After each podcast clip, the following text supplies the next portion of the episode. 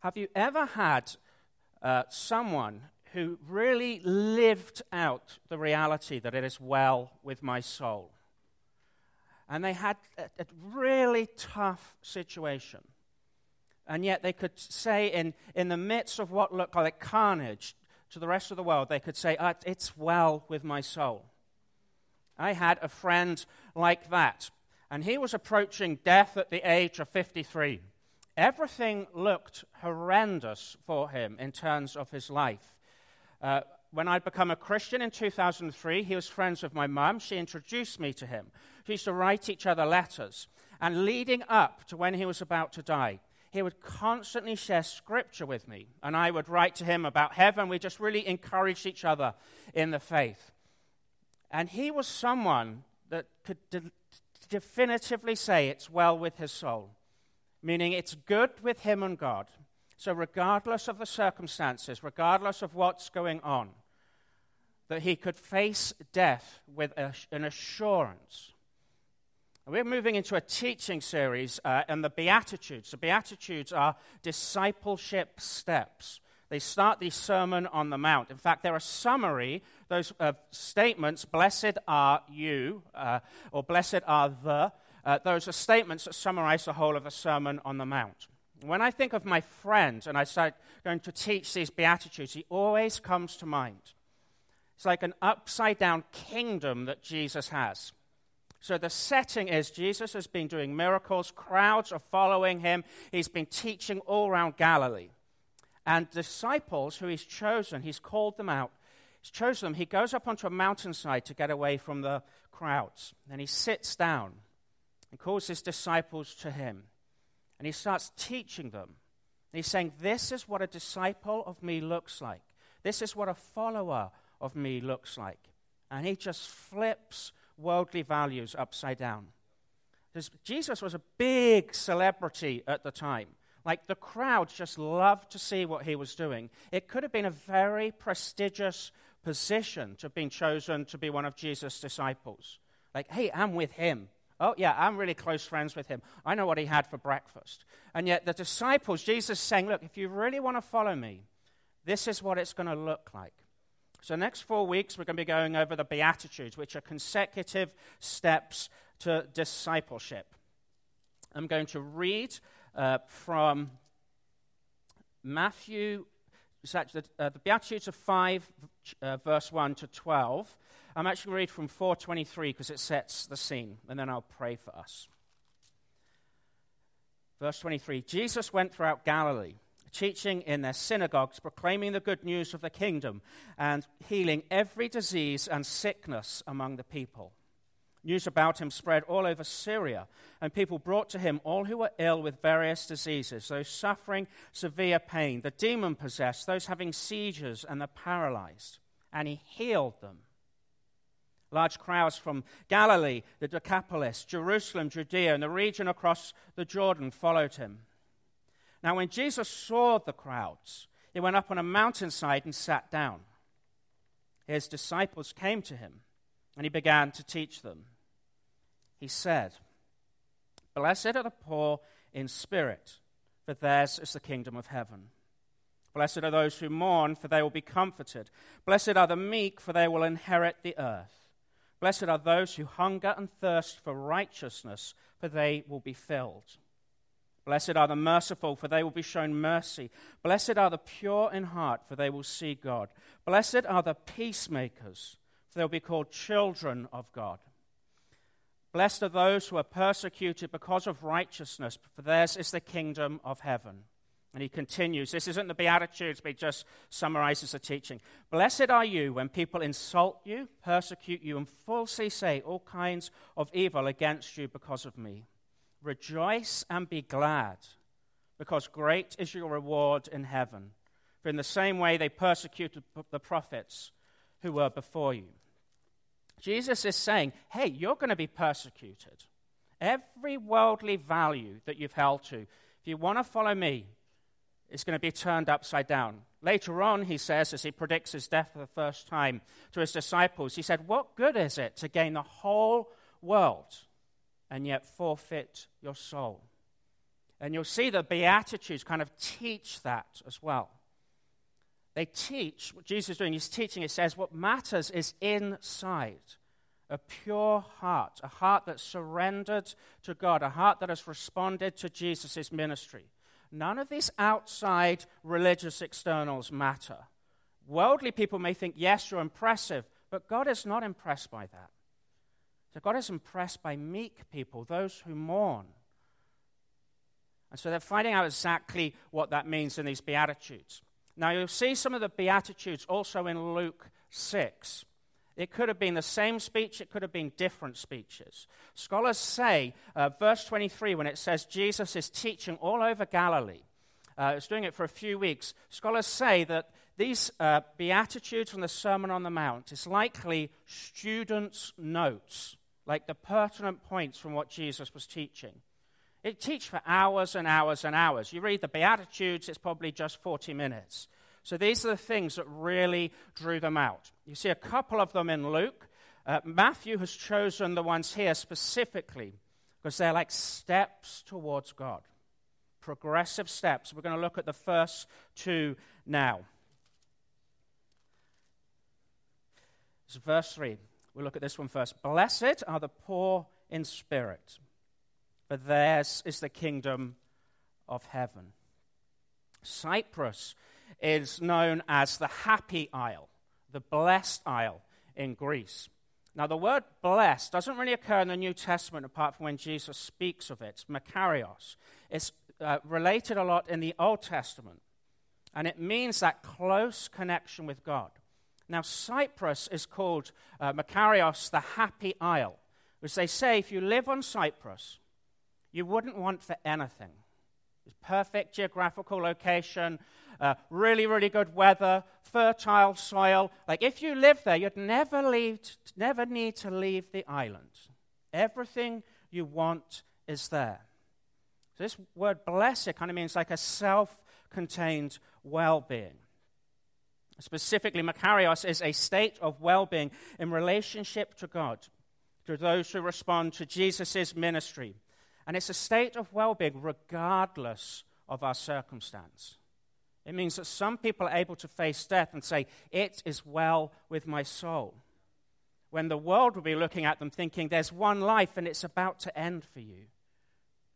Jesus talks through these progressive discipleship steps. Blessed are the poor in spirit. Someone who is poor in spirit is an incredibly healthy person.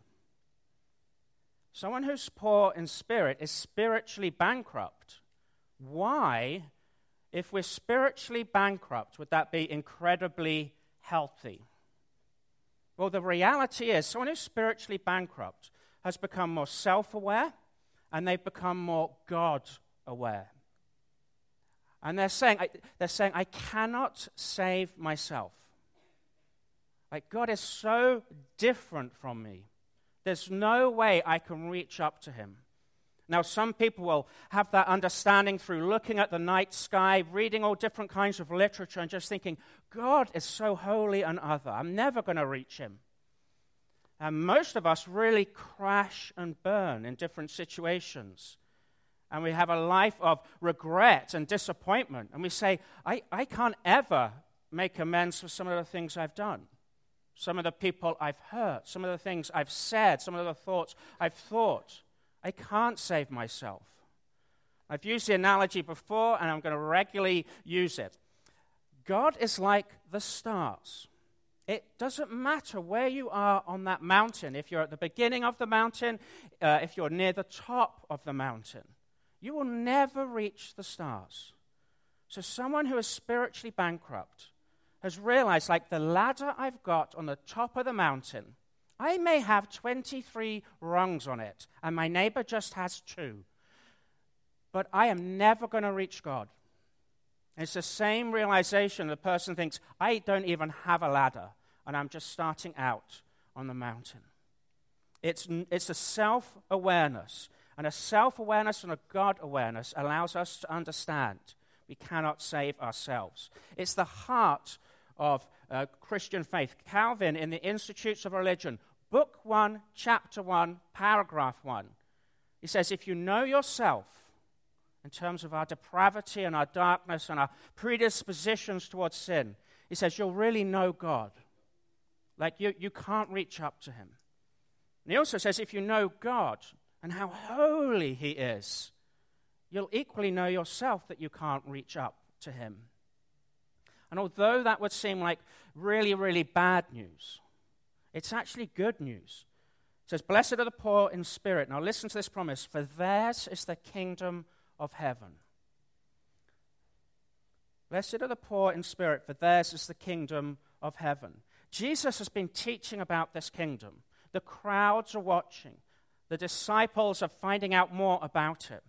He says, if you're spiritually bankrupt, you, you can have what I represent. It's the essence of the Beatitudes. It's the essence of the Sermon on the Mount. He closes the Beatitudes again. Uh, For theirs is the kingdom of heaven. So, what this means is if you're spiritually bankrupt, and you know you are spiritually bankrupt, you are most likely to get saved. So, if you know you cannot save yourself, then you're much more likely to be able to respond to God, to respond to His grace. So, grace is, is unique in all of the religions. Grace is God reaching down. No other religion has that.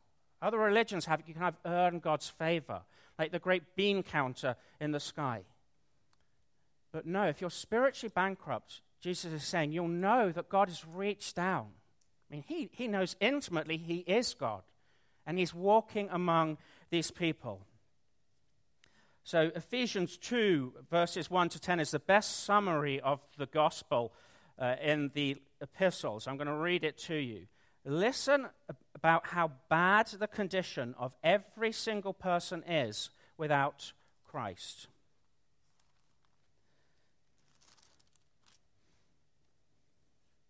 Uh, sorry, I said Colossians. Ephesians 2:10. Here we go. As for you, this means everyone. As for you, you are dead in your transgressions and sins in which you used to live when you followed the ways of this world and of the ruler of the kingdom of the air, the Spirit who is now at work in those who are disobedient. All of us lived among them at one time, gratifying the cravings of our flesh and following its desires and thoughts. Like the rest, we were by nature deserving of wrath. So God doesn't really care where you are on the mountain, how many rungs your ladder has, saying you really cannot save yourself. Now, you might have inherited the whole world. You may have great prestige and power and influence and wealth, but it doesn't count anything to God. In fact, it can hide the fact that we are an object of God's wrath. It can hide the fact that we're spiritually bankrupt if we feel very, very rich in every, uh, every other area of our life. And it continues, verse 4 But because of his great love for us, God, who is rich in mercy, made us alive with Christ, even when we were dead in transgressions. It is by grace you have been saved. And here is the bit where God raises us up. He reaches down and then he raises us up to be with him. Verse 6 And God raised us up with Christ and seated us with him in the heavenly realms in Christ Jesus, in order that in the coming ages he might show the incomparable riches of his grace, expressed to, his, uh, to us uh, in his kindness to us in Christ Jesus. My friend who I was speaking about at the very beginning of the message, he had made a complete and utter mess of his life. Like he had nothing that you would particularly want. Kind of got what he deserved in lots of different areas. But in the midst of kind of crashing and burning in every single area, hurting himself and hurting others, he realized he was spiritually bankrupt and gave his life to Christ. Now, each one of us may not be facing death as close as my friend was, but the reality is, each one of us has disabilities. Each one of us has character defects. And some of us are just more visible than other people's. But every single person has them. And the world says, don't worry about them. And Jesus is saying, you need to worry about them. You need to realize that you cannot save yourself. Now, lots of us, depending on what character disabilities we have, or defects rather, we medicate with different things. Sometimes it's addictions, sometimes it's idols. Here are some that we probably do. Imagine this, if I say different words, imagine it being taken from your life, and imagine how you react. Control. If something changes in your life where you're not in control anymore, does that affect the state of your well being? You're able to say, oh, it's well with my soul, although everything's chaos. Food. That's one for me. I know it's an idol, and yet I keep going back to it. You take it away, uh, I do not resemble a Christian. Work. Work. It's a really uh, permitted idol and addiction in today's society. Can you work really hard? Can you do your very best? Can you have influence? Can you have power? Can you sacrifice so much for this greater good? Another one devices. What happens when you take away a cell phone for the day? When we use that as a punishment for our kids, there's weeping and gnashing of teeth. But there's many different things. Just a simple thing that we take out of our lives and we realize no, all of us have issues. All of us have these cruxes which we rely upon for support, but they're not God.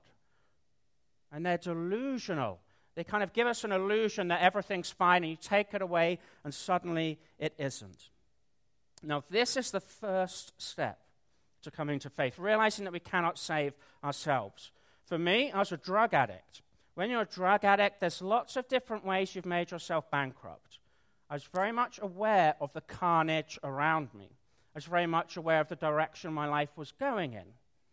And despite being aware of these things, when you're an addict, you cannot stop it. Like you try all the time, but you're just aware, like, I, I think I've overdone this. I didn't plan to be like this, but you see yourself just heading towards destruction. It's like getting on the Titanic knowing it's going to sink, and you're like, I still can't help myself but get on the Titanic. So I had this spiritual bankruptcy. And then when I heard who God was, that He was Jesus and He offered forgiveness, probably for somewhat selfish motivations, I wanted that because I was very much aware I couldn't save myself. Probably in a lack of understanding, look at some other people's lives, think they could probably save themselves, but I know myself I cannot. So it's the first step in coming to relationship with Jesus. The reality is, it's a daily step, it's a daily understanding. Now, God doesn't want us to go through our daily lives completely broken. Like, I am wrecked, I am spiritually bankrupt, and that's my posture for the day.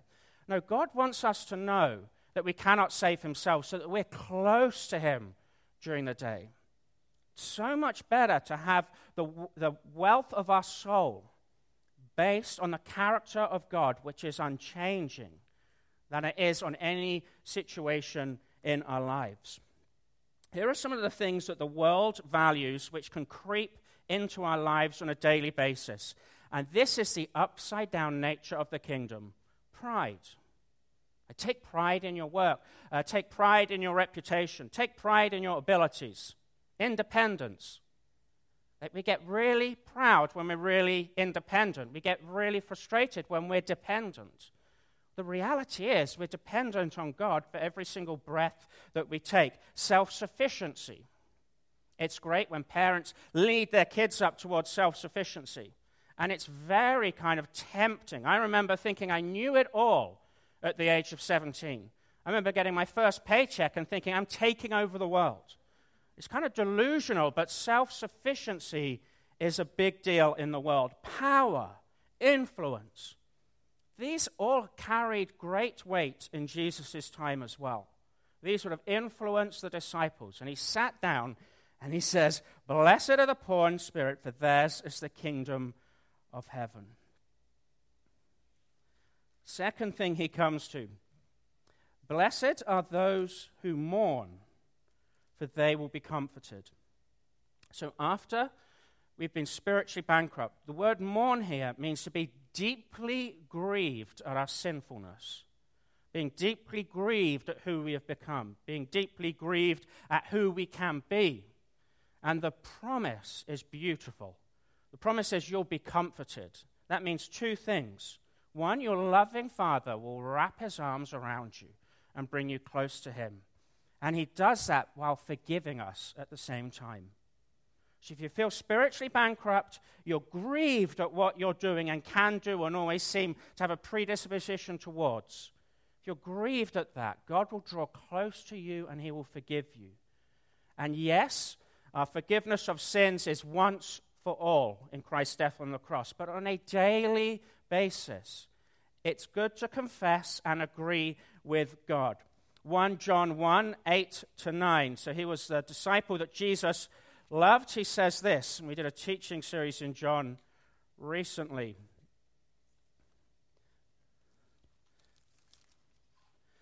Uh, verse 8, actually, it says, If we claim to be without sin, we deceive ourselves and the truth is not in us. If we confess our sins, he's faithful and just and will forgive us our sins and purify us from all unrighteousness. I don't know what secret is happening in each one of our lives. I don't know what disability we are hiding or carrying. I don't know what character defect rears its ugly head from time to time. But God does. And He offers forgiveness every single time. And that doesn't mean what we do is not bad, it means that God is incredibly rich and incredibly generous. And if you draw close to Him, you inherit everything the relationship with the Heavenly Father brings. That's why Jesus says, What good is it to gain the whole world and yet forfeit your soul? We live in the between period. Christ has come, He's coming again. The kingdom is already, and it's a little bit not yet. And so the disciples are going to know persecution. By worldly standards, Christianity looks really dumb. Really, you're going to deny yourself all of these things. Why would you do that? But the blessings of the Christian faith, the element that it's well with our soul, come when we meet Him face to face. So we're kind of trusting in Jesus. Like it looks like I'm foregoing all of this worldly influence to follow Jesus. But he says it's worth, he says, theirs is the kingdom of heaven. Worldly values that just uh, influence us every single day. YOLO, you only live once. That means you've got one life, so you might as well make the most of it. It's the reason behind lots of different divorces. It's the reasons why people selfishly pursue different things, regardless of who it hurts. No regrets. Lance Armstrong said that this week. I have no regrets. Of course you don't, Lance, because you're so in love with yourself, you can't actually see how many people you really, really hurt. They have a ton of regrets for everything that you did. But it's just this mentality. Like, don't have any regrets. You only live once. Just keep on going. Don't look back. Do not look back. It's really dumb to not think about where we have been to understand where we're going. It's really, really dumb. It's like saying history doesn't matter. I'm not going to learn any of the lessons of history. I'm not going to learn any of the lessons that have happened in my life. I'm a blank slate each and every time. Now, lots of people don't carry that to its nth degree. I was someone that did. I had a close friend when I was 17 killed in a car crash. Remember thinking, well, you've only got one life. Genius, Andy. I might as well live as if there's no tomorrow. Seems fun at first. And then you find yourself with a death sentence over you. You're heading for destruction. You're aware of it, and there's not a thing you can personally do about it. So, my encouragement is just as we understand each day that we need God, not that we're walking around broken, we're just connected to God. The same way, it's really healthy to remember where we've been, who God is, and where He's going to take us. Fundamental steps in discipleship.